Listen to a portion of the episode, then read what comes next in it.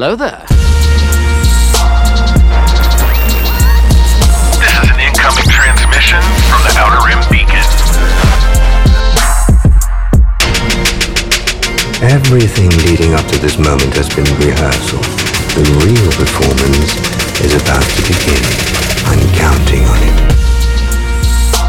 Ladies and gentlemen, you have now tuned in to the Outer Rim Beacon, your frequency for everything in that galaxy far, far away. We got a lot to cover today. We had a solid episode, a roller coaster ride of Andor to cover, and a lot to dive into really here with some news and notes. In this one. Yeah. A lot to go through with our news and notes here, too. So, get buckled in there, put your harness down, and let's get ready for the roller coaster. My name's Justin, one of your hosts. Joining me today, as always, are my co-hosts. This is Josh, and Andor teaches us that just like in the real world, it's all about the money in Star Wars. Right. This is Kyle, and as always, it's all about the Benjamins. Everybody knows that. All about the Benjamin. It's probably the Palpatines. Yeah. I feel a music drop coming on here. God, if only we didn't have the quick turnaround. Yeah. We got a little bit of news and notes to cover here. We do have some Star Wars Celebration news. Fan applications are now open through November 4th. So if you are attending Star Wars Celebration Europe, you can enter for the cosplay competition, HoloNet News, fan props, fan table, fan panel, and the crew. So get on the application page. Go ahead and get that done. It's coming up.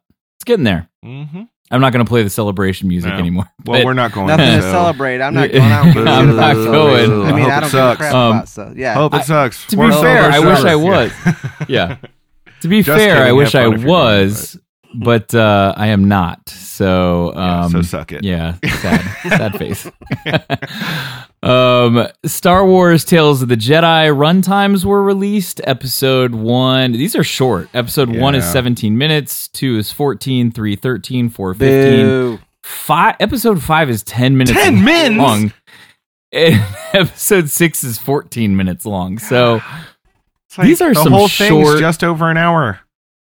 Yeah. It's crazy. And I saw the first one. I saw the Ahsoka one. You've already burned Ahsoka 17 one. Minutes of the 82 or whatever minutes there are.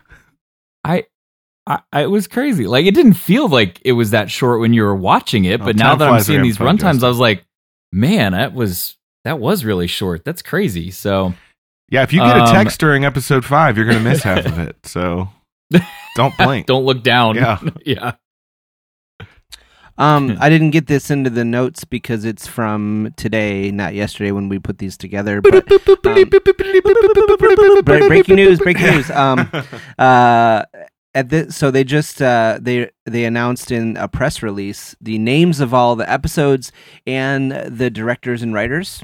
Ooh. Would you like me to share? Yeah, rattle them off. Yeah. All right, so we got Life and Death, directed by Nathaniel Villanueva and written by Dave Filoni.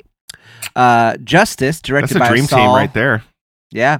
Well, you're going to like the writing staff on, I think, most of these here. So, Justice, directed by Saul Ruiz and written by Dave Filoni. I like it. Sounds good. The Sith Lord, also directed by Saul Ruiz and written by Dave Filoni. Ooh, Practice Makes Perfect. There's a theme here. Practice Makes Perfect, directed by Saul Ruiz and written by, you guessed it, Dave Filoni. Saul Ruiz doing a lot of heavy lifting here. Yeah. Oh, he's not even done yet. Coda, directed by Saul Ruiz and written by Dave Filoni. I don't actually know if these correspond to the episode numbers. It says that too. It says this list is not indicative of what order the episodes will air in, but just presented in what order they appear in the press kit.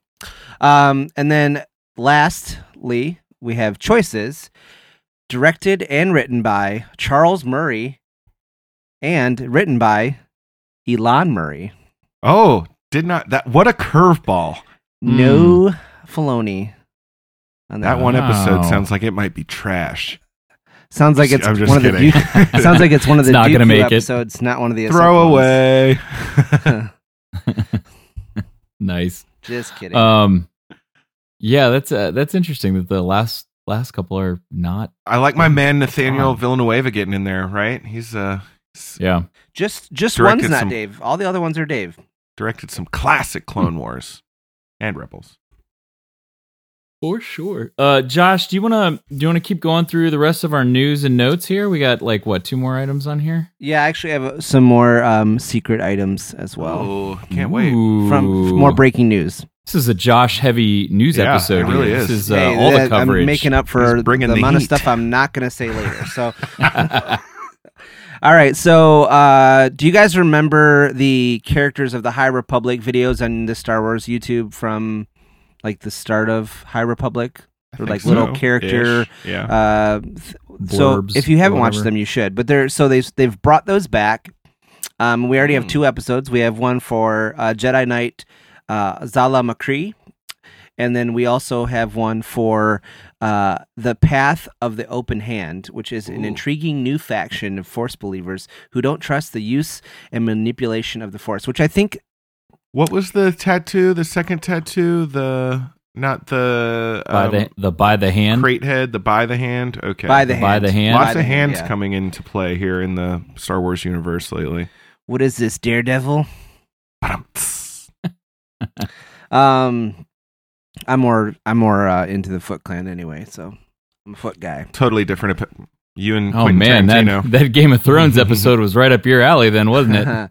And so I think we might have met these the Path of the Open Hand folks in the comics. What's her name? The lady with the pink tentacles. Who's a Force user, comes from the planet. Oh, the High Republic Adventures. The young person with the buddy who runs off with the Nile. Yes. And she, I want to say, is her name like Zine or something? Something like that. Something with a Z. I think she's in that one High Republic book with the pop star too. Midnight Horizon. Oh, okay. Yeah. Anyway, okay, so that's that. So check those out. They're really cool. They're informative. They're well made. They're pretty quick too. So, and then I have a couple of Andor things. Have you guys seen that the audience demand numbers show significant decline from previous Star Wars series? I did not see that. People are not watching it as much, like lower ratings. Is that ultimately what we're saying here? I don't know if it's so. It's I'm not exactly sure what these numbers mean because it says in this it's like analytics for demand. Josh, you're really coming off half cocked with these stats here. Hey, I don't know what that means either. Before we got started, but apparently, we're gonna have a better picture when the Nielsen stuff comes in from the week of Andor's premiere, but.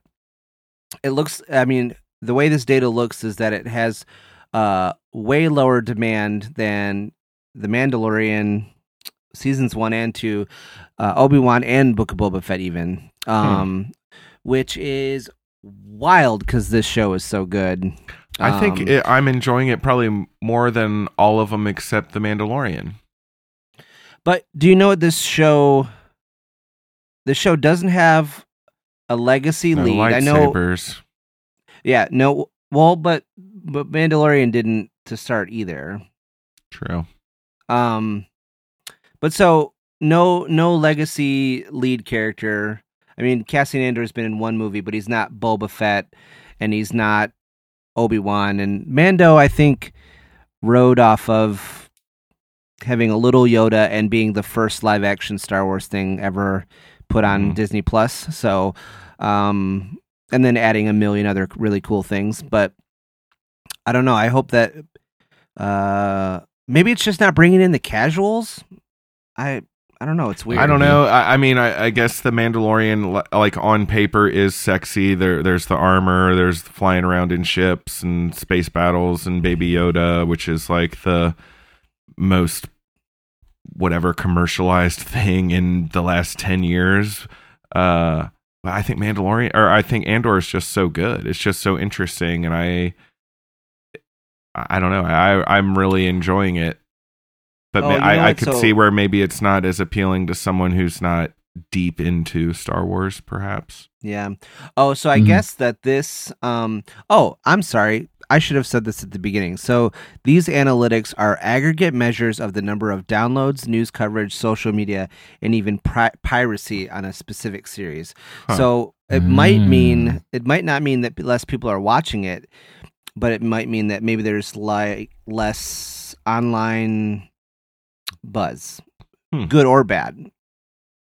Could be. Which, if it's a really good series, might have a lot less buzz because there's less fandom menace people complaining about stuff. Well, and with like the Mandalorian, there was just you can turn your head without seeing Baby Yoda something right. for years. Probably, and when it comes back, it'll probably be more of it. Yeah, I can't wait. Yeah. And then one last thing about Andor.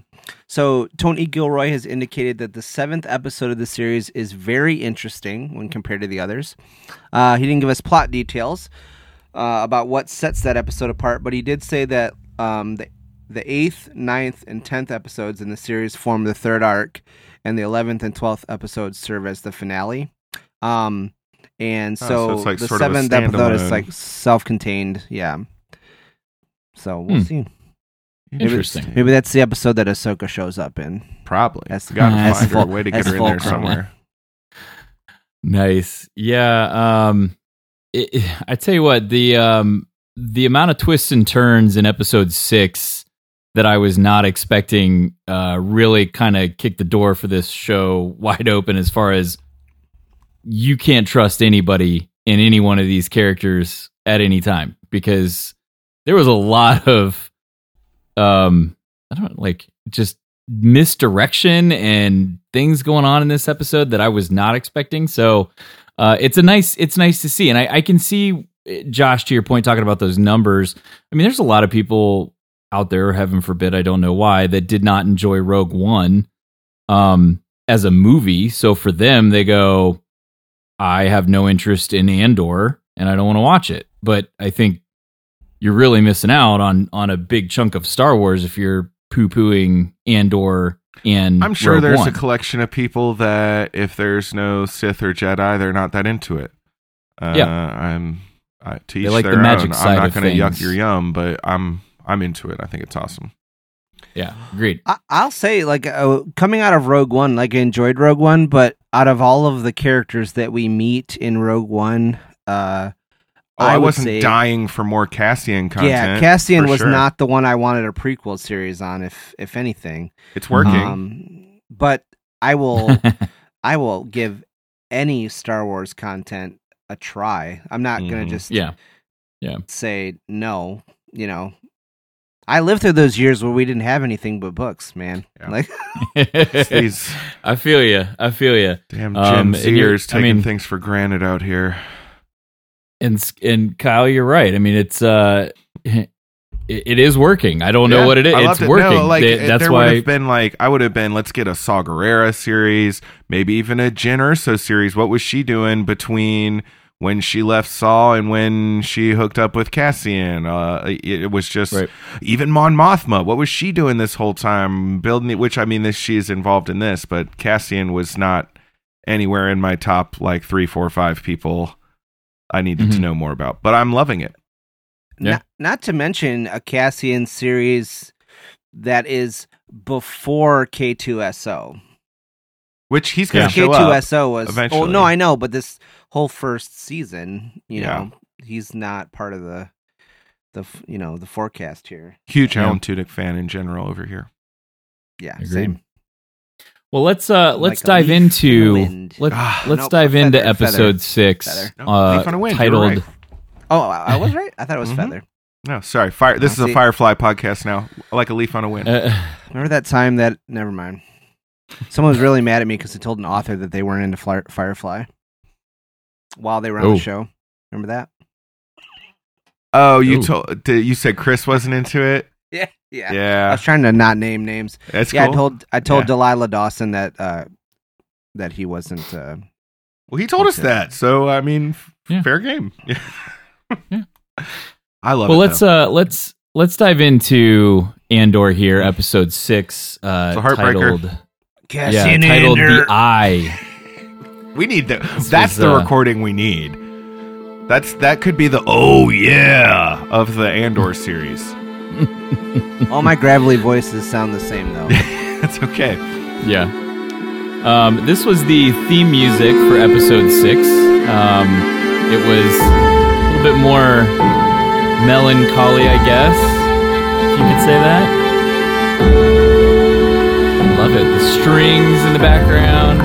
It's quite nice. It's quite nice. But yeah, we get into we finally get to the heist here. We finally get to the heist. We finally get to it. We get. I was looking forward to that light show situation. I forget what they call it actually, but the Eye. Yeah, it was very sick. The name of the episode. And I would like to go. Whatever. I would like to go see that. Yeah, it's. I gotta say that's like one of the most beautiful things I think I've seen in Star Wars. Yeah. It's. I mean, really, really cool. Like I don't know, meteor shower. I guess I've seen people worship dumber things than that. So whatever. Those they were loud too, as they like come crashing over top. They were seems about right. Hella loud. Yeah. Yeah, it was a good episode. We get into some new characters here. We get Biaz. What is his name? We get every new character in this episode except for the Doctor was a turd. We get Commandant J-Hold Bihaz, who's played by Stanley Townsend. You get Colonel Pettigar, who's played by Richard Katz. Rabota Bihaz, played by Michelle Duncan. Leonard by association. Leonard Bihaz, played by Alfie Todd. And Dr. Quadpa, played by Aiden Cook. Name cool character, and you get to hear some lines from Dr. Quadpa. C-. Dr. Quadpa in general, pretty cool. I'm going to give him at least an A-, maybe B+. Maybe at the worst. Maybe it's a nickname. You know what? They call me Quadpa because I got my four hands. Like right on the nose. Little obvious, but okay. I did love the practicality of how they created him though with the forearms. It looked like somebody standing behind him with their arms around the front, like you would see. I'm pretty sure I read on Twitter that's exactly what it was. Yeah, like it's super cool to see that. Like, oh hey, here we can do this an easy way. Let's just give him. And forearms. I mean, here, if you're going to go to a surgeon, especially a top secret surgeon that's not going to have a hospital full of people, you might as well get one with a couple extra limbs. Yeah. Unfortunately, though, I think Nemik's injuries were beyond fixable at that point. It seemed okay. Like he just got squished by a box of coins. He got squished by capitalism. That's what he gets. He did get crushed by capitalism, didn't he? I mean, the metaphor was a little on the nose, but it was very on the nose. You know, but if it was going to be happen to somebody, it wasn't Nemik that you wanted it to happen to. Couldn't have been a nicer guy. No. Well, I mean, really, very few people got out of here alive, and one of the three people that did, they left behind. I hope they go back for that poor sweet girl that's just hiding Cinta. Amongst. Oh, Cinta. I figured they're going to rendezvous. There. Yeah. We lost Gorn, I think. Although it looks like he got clipped in the shoulder. On the hit, it looked very similar to what we saw, and we were questioning whether or not. I thought he was. I forget what show it was, but what senator? What's his name? The chubby Twi'lek senator? Is that what you're talking about? Who got sniped and then somehow was perfectly fine? Yeah, he got sniped and what is his dang name? Ornfree Tot? No, no, it wasn't Orn, but it was the same. Whatever. Some turd senator. Same species. Terrible Twi'lek. But yeah, he apparently like was alive. Right, but got clipped in the shoulder. They all looked pretty dead to me, but we'll see. Maybe one of them pulls through. You're right. It was Ornfree Todd. Nailed it. Was it? Oh, yeah, nice. The Clone Wars guy. Look at me. Gorn apparently got clipped in the mission. We don't know about him yet. Tamron definitely got clipped in this mission. Nemik kind of got injured in the mission, but then died post-mission. Really, so do you count that as part of the mission? He went down. That was... Okay. I mean... Okay. He died on the table. And then Skeen was post-mission. Because they had gotten out. That Skeen interaction was wild to me. I didn't really get it. Oh, that was a hell of a twist. I can't believe he whatever. We'll get to that, I guess. We lost 4 people At least we think four people. We don't know about Gorn yet, but we definitely lost Tamron. What do we Nemik, think about Gorn? What's the vote before we get to subsequent episodes? He's dead, or he's going to pull through and get interrogated / tortured / made example of. I'm kind of hoping he gets captured and is still alive, because then my prediction on last week's show is kind of right. I got the one captured, the one died during the mission. The other two really kind of made it out, and then they died afterwards. But I'm partially right. I'll take Skeen. He was unrelated to the mission, but Nemik, that was Skeen was unrelated. Yes, Nemik. That was as a result. You get one of those med spikes in you, and apparently you can run through brick walls. Yeah, I mean, he was doing okay there for a minute, but it was not a lifesaver. He needed some backup. Yeah, no. But yeah, it's Josh, what do you think? Episode was. I hope that one of them survived and is captured, so Star Wars wasn't like, "Hey, let's kill both the black dudes." Yeah, that's not a great look. Point. I guess the female of color did live.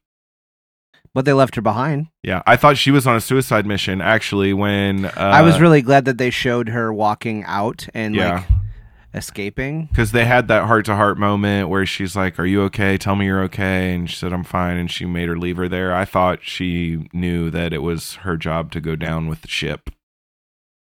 Yeah. But I was glad to see she survived. There was great little, nuances in this show. Cassian in the beginning, just sitting on the rock, holding his coat shut because it doesn't fit him. And this is everybody else's armor. Yeah. Yeah. Like everybody else's coat fit them because they'd been there for months and they'd been prepped and ready. Here, he's got this here, just throw this on. And he's trying to hold it closed and he's cold. Little things like that were cool to pick up on. And we found out they just dropped that old boy was a stormtrooper.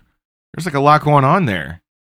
He's a defected stormtrooper. Oh, it's Tamron? Yeah. And I feel like there's way more story there that we never got. That'll be the next, the spin-off show to the spin-off show of the movie, the anthology movie. Yeah, we get a little story from Skeen that Gorn is apparently a stormtrooper now. No, not Gorn. Or sorry, Tamron. There we go. Tamron's a stormtrooper and where did I have that audio here? Hold on. Let's pick it up! Falling behind! He likes giving orders, doesn't he? Makes sense, right? What do you mean? They didn't tell you, did they?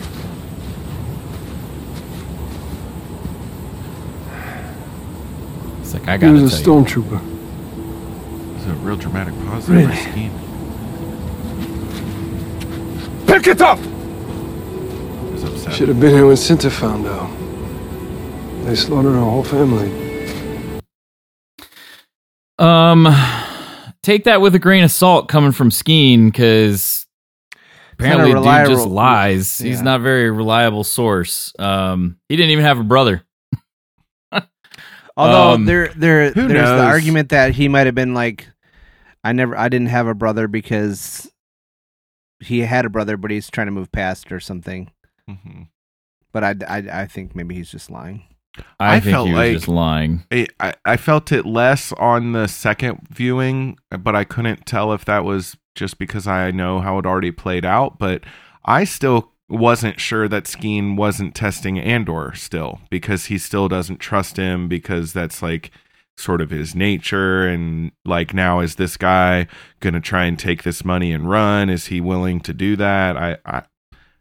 I could have seen it still being a test. And then why did Cassian feel like he had to kill him too? He couldn't just say no and then tell it's just the three of them there. I don't know. It seemed like so he didn't even really let him finish with.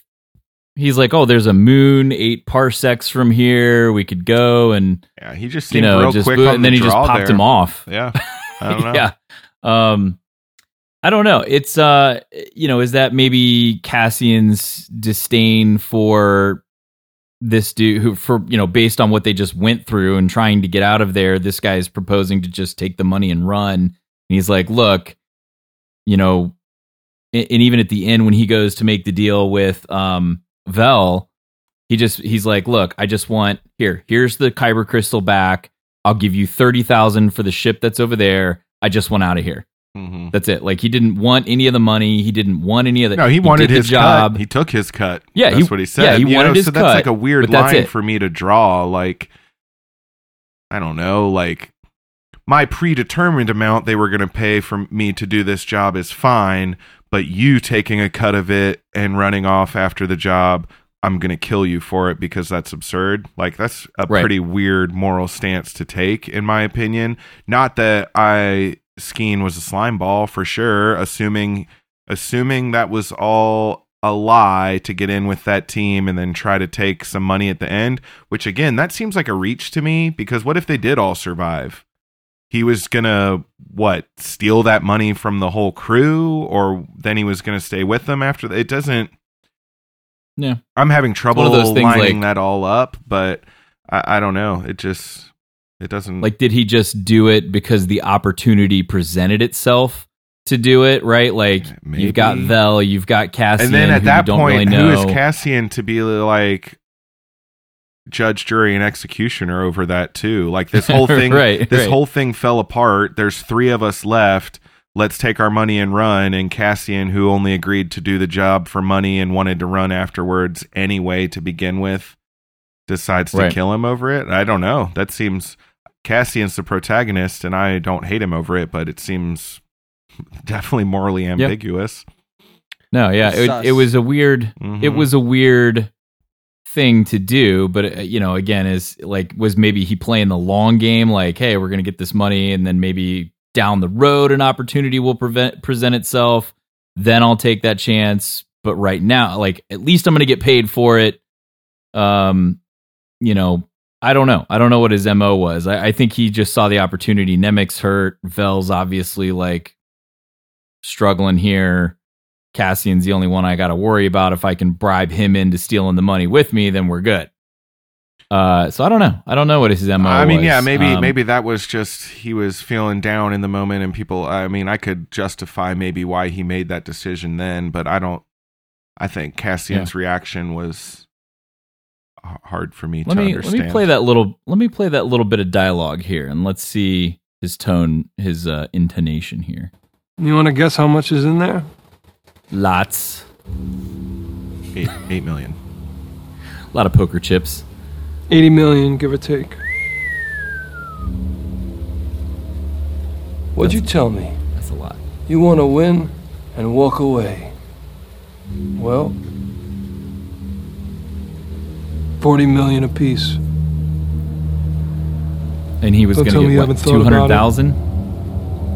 See, I can't fly the trawler, but I do have a safe place we can hole up. Between the two of us, we could be the winners here.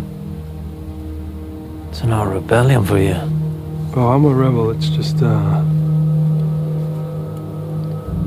love the music, too. Me against everybody else.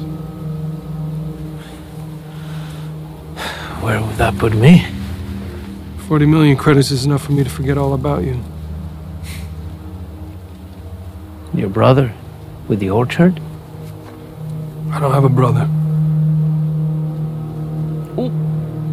So just leave them here. Don't play the high mind with me. You're not here to save anybody but yourself. I saw the first minute you came into camp. You're just like me. We were born in the hole, and all we know is climbing over somebody else to get out.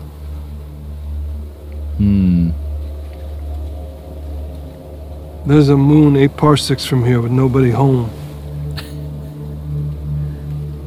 Put that thing down, catch our breath, split up the winnings. Pop! Oh, he's dead.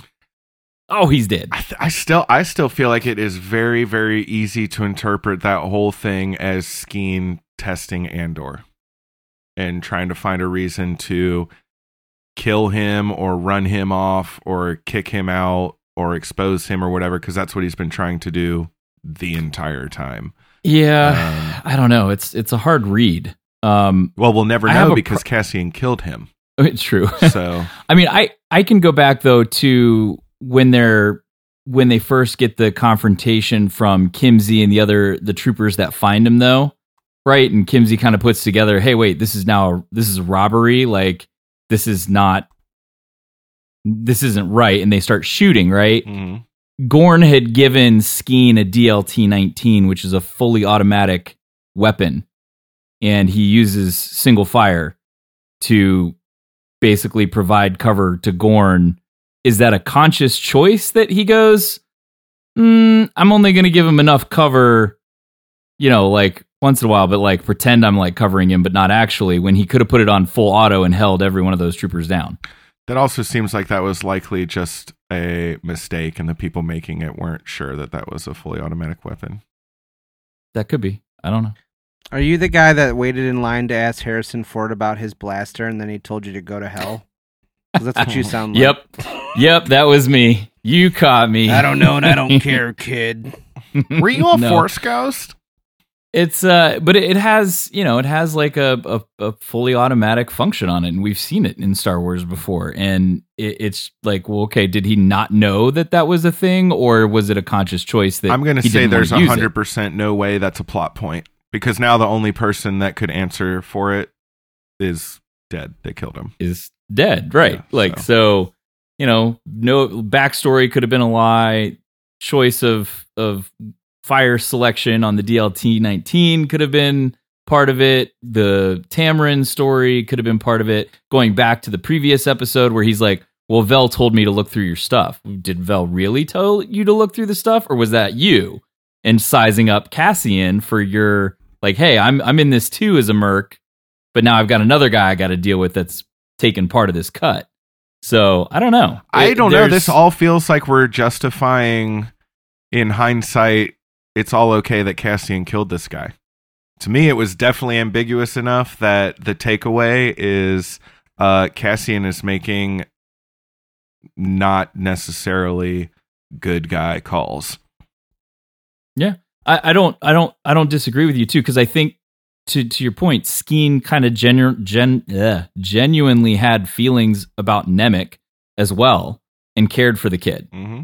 and understood his cause. He was the one fighting to go to the doctor to try and save the kid. Yes. Yep. Like so, I can see where you're saying, like, it is kind of ambiguous, and is like, did Cassian make the right call? And I love that they write it that way and intentionally put that into our heads. Well, because a purely good person on paper would have stopped him and gotten Vel and told her and like made him answer for this, and like, you don't just murder someone and run because they whatever. Mm-hmm. I don't know. Right.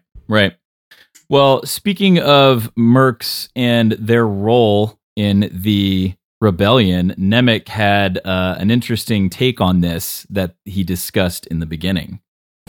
I couldn't sleep. It's natural. I need to be at my best. Don't worry. The excitement will kick in. Struggling to understand why my faith doesn't calm me. I believe in something. Why am I so unsettled? I mean, you have nothing. You sleep like a stone. Ouch. I write when I can't sleep. Read about you last night. Not you, specifically, not Clem. Although I'm assuming that's not your real name anyway. The role of mercenaries in the galactic struggle for freedom. My conclusion is simple. Weapons are tools. Those that use them are, by extension, functional assets that we must use to our best advantage. The Empire has no moral boundaries. Why should we not take hold of every chance we can? Let them see how an insurgency adapts. Huh. Well, you have right. The Empire doesn't play by the rules. And how am I wrong?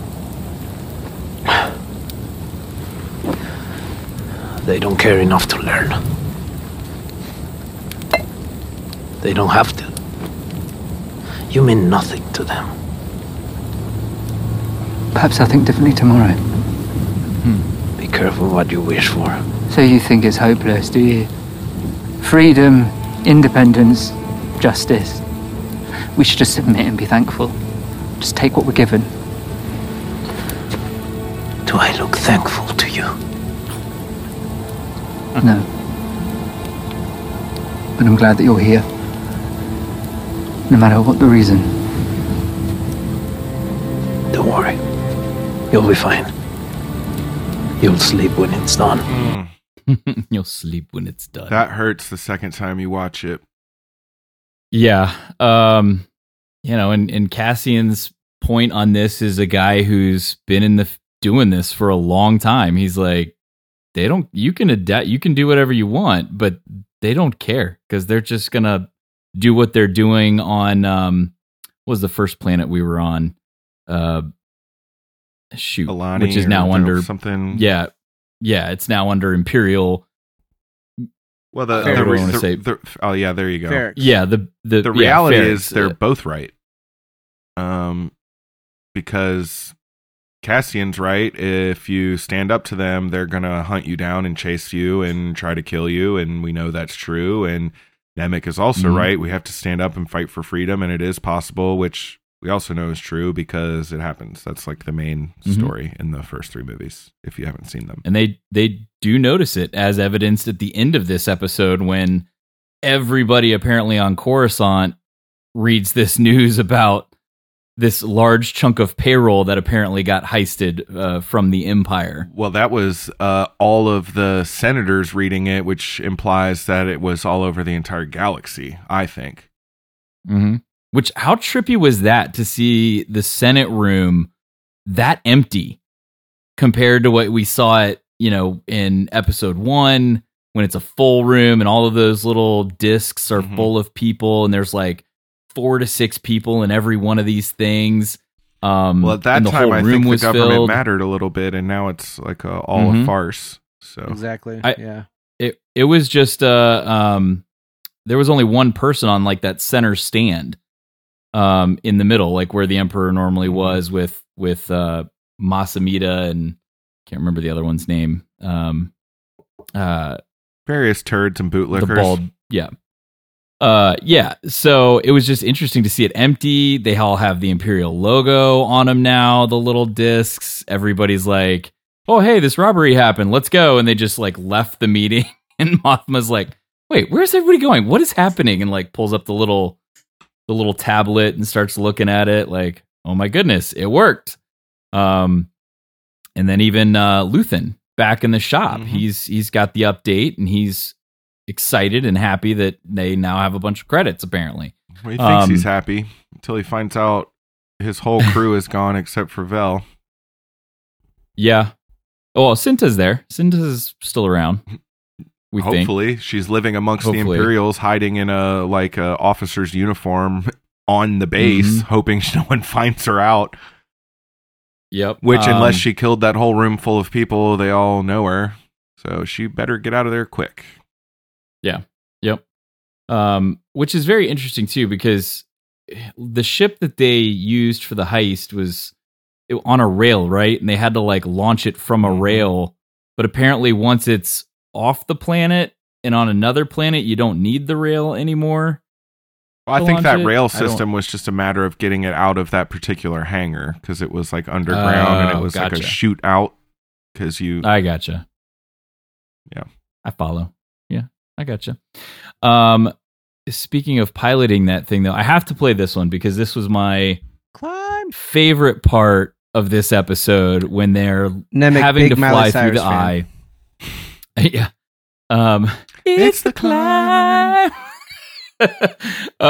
When he's trying to help do this and he's paralyzed at this point. Vel stuck him with a med. What'd she call it? A med spike. Med spike. So just hooked him up with a shot of adrenaline to get him through. Yeah, this very Pulp Fiction.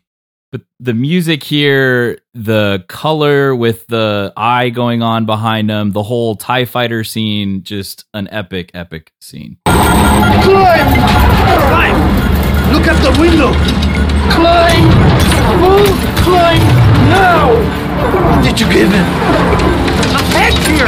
I don't have the speed to make it! And now you want me to climb? Climb!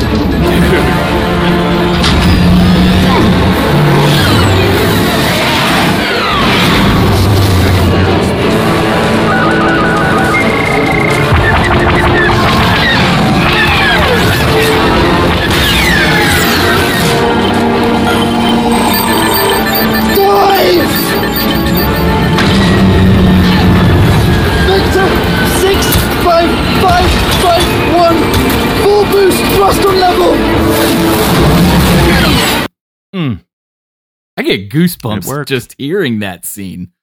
The dude is just in an immense amount of pain, and he's still pushing through to do this. Absolute hero in this episode and for the Rebellion. Absolute hero.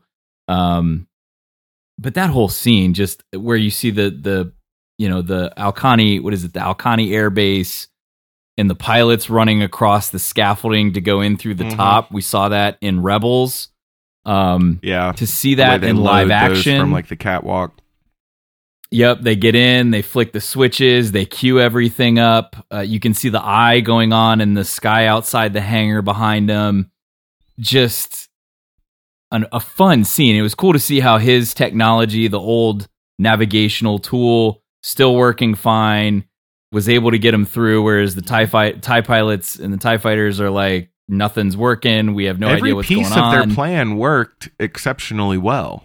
They just, there was the one guy heard him on the radio and brought the squad down, and there was the shootout. And otherwise, everything went exactly perfectly. All their tech worked. They got in where they were supposed to. The kidnapping and stuff all went very smoothly. It went off without a hitch right up until, what's his name? Heard him on the radio, which I wasn't 100% clear on how that gap in their plan happened. Like, what did they not account for, or what went wrong? That he was able to hear that, but I thought the box got fried or something, like it shorted out or something. Maybe that was just the box she put on the thing. I don't know. I don't. You're right. It did exactly seem kind of like, happens, wait, how's he picking this up now? Yeah.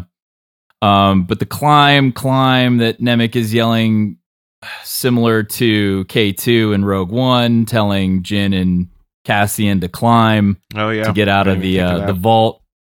Super, super cool. Both of their dying words. Yep. Both of their dying words. Super cool to hear.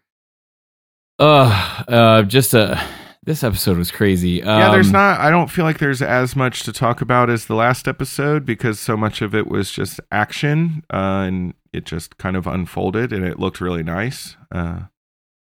Man, it sure was sad. I wonder, like, are we going to get more Vel, or have we moved on from her and now we're going to follow Cassian on to the next story arcs and we're done with her? I liked that character, and I'd like to know what happened to the last one that was left behind there. But I don't know if that's in the cards. So based on what Josh was kind of reading to us in the notes in the beginning for the news, with Tony Gilroy saying the seventh episode is, quote, very interesting. Do we think we go a completely different direction and it's not even concerning Cassian or anything else going on with the characters that we've already seen? I'd be surprised if Cassian wasn't in it, but unless it's a in-between where he's like figuring out what he's going to do on the way to whatever happens next, I expect it to be like probably a flashback of something.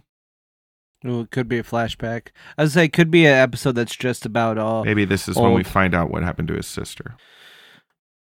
Oh, that.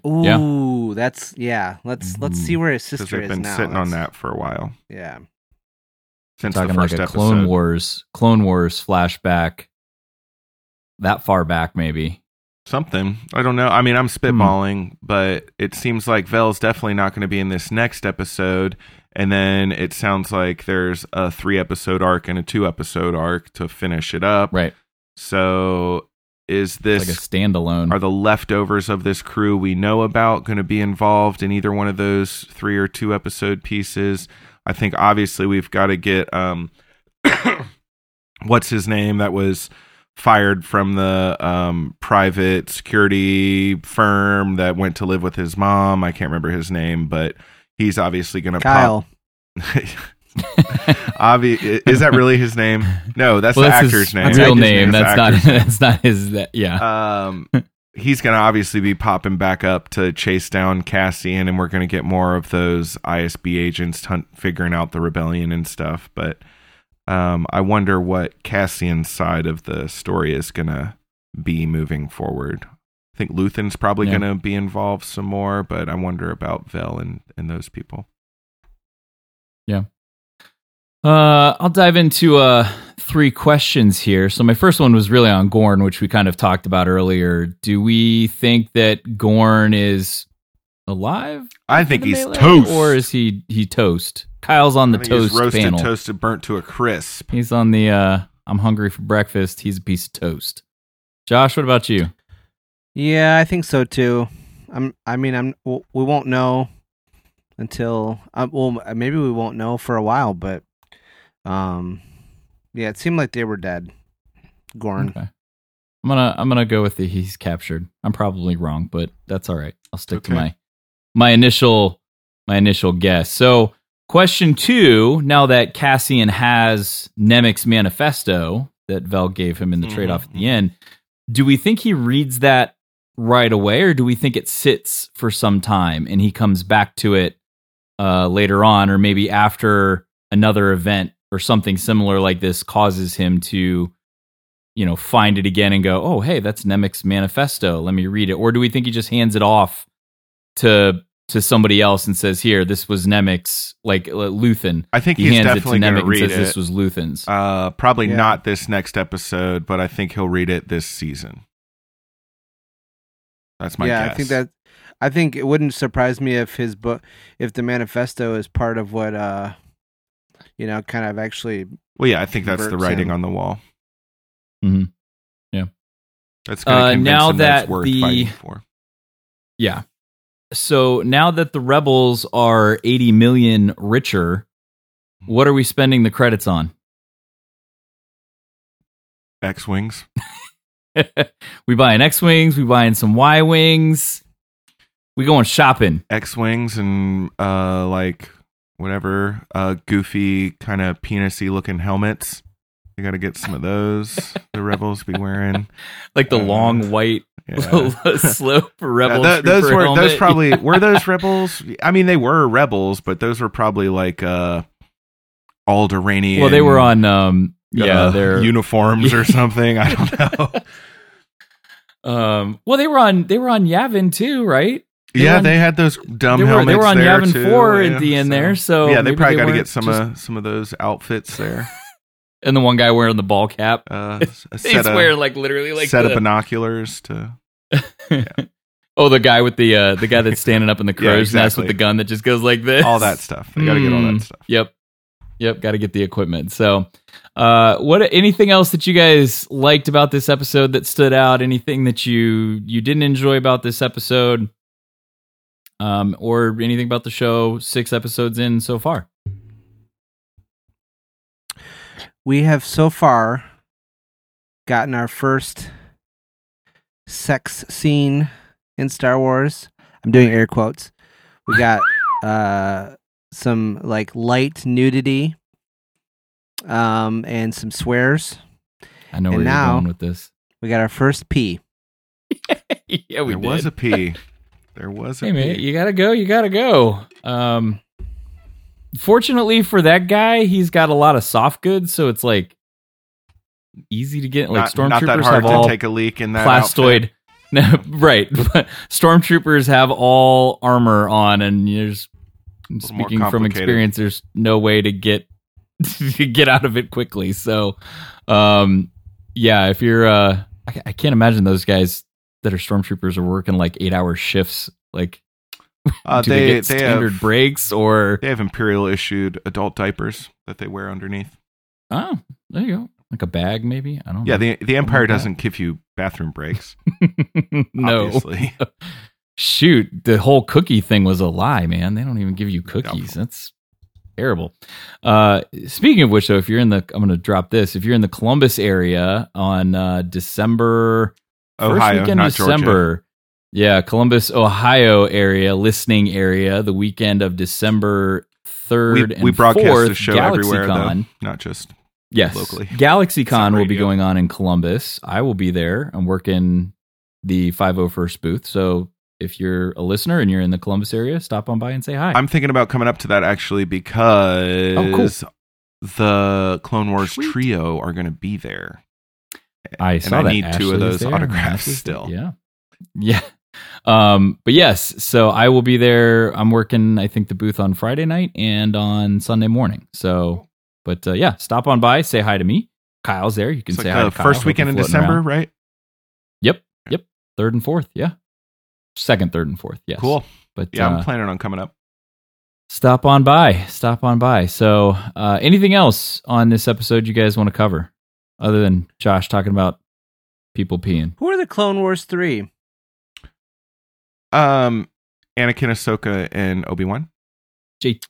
This is very disrespectful to D. Bradley Baker. Oh.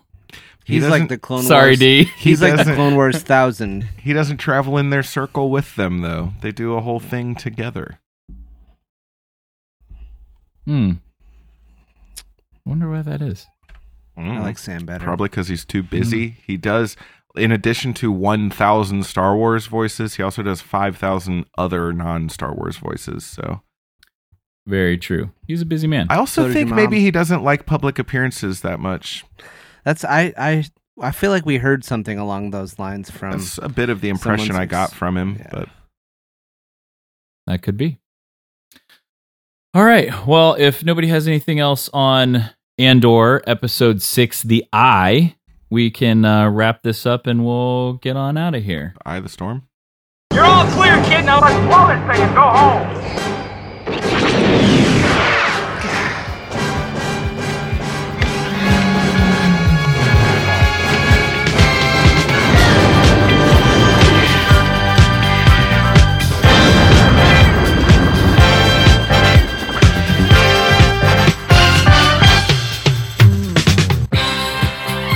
That was our recap of Andor, Episode 6, The Eye. I hope you guys enjoyed it. Again, there wasn't a lot of audio in this week's episode. We had more, I think, last week than anything. So not a lot to pull in. There's some nice little one-liners in there, but overall, I didn't grab a ton. So. Anyway, you can find us anywhere on social media, Outer Rim Beacon, Facebook, Twitter, and Instagram. You can email us, outerrimbeacon@gmail.com. My name's Justin. You can find me on Twitter @IamTheBendu. Where are they going to find you guys at? This is Josh. I'm on Instagram and Twitter @BattleofTanab. This is Kyle, and I am KB_legend on Twitter and Instagram and probably whatever else. Nice. And the Cash App and all those other ones. Definitely Venmo and Xbox, whatever. But send me some money. If you're a rebel and you just got some of that 80 million credits, Kyle could use a little bit of that. No so joke. Throw some his way. Financing tattoos and autographs and all kinds of stuff. Send make his day. So anyway, get out there, do something Star Wars-y. As always, may the Force be with you. Always. Sometimes for light and life.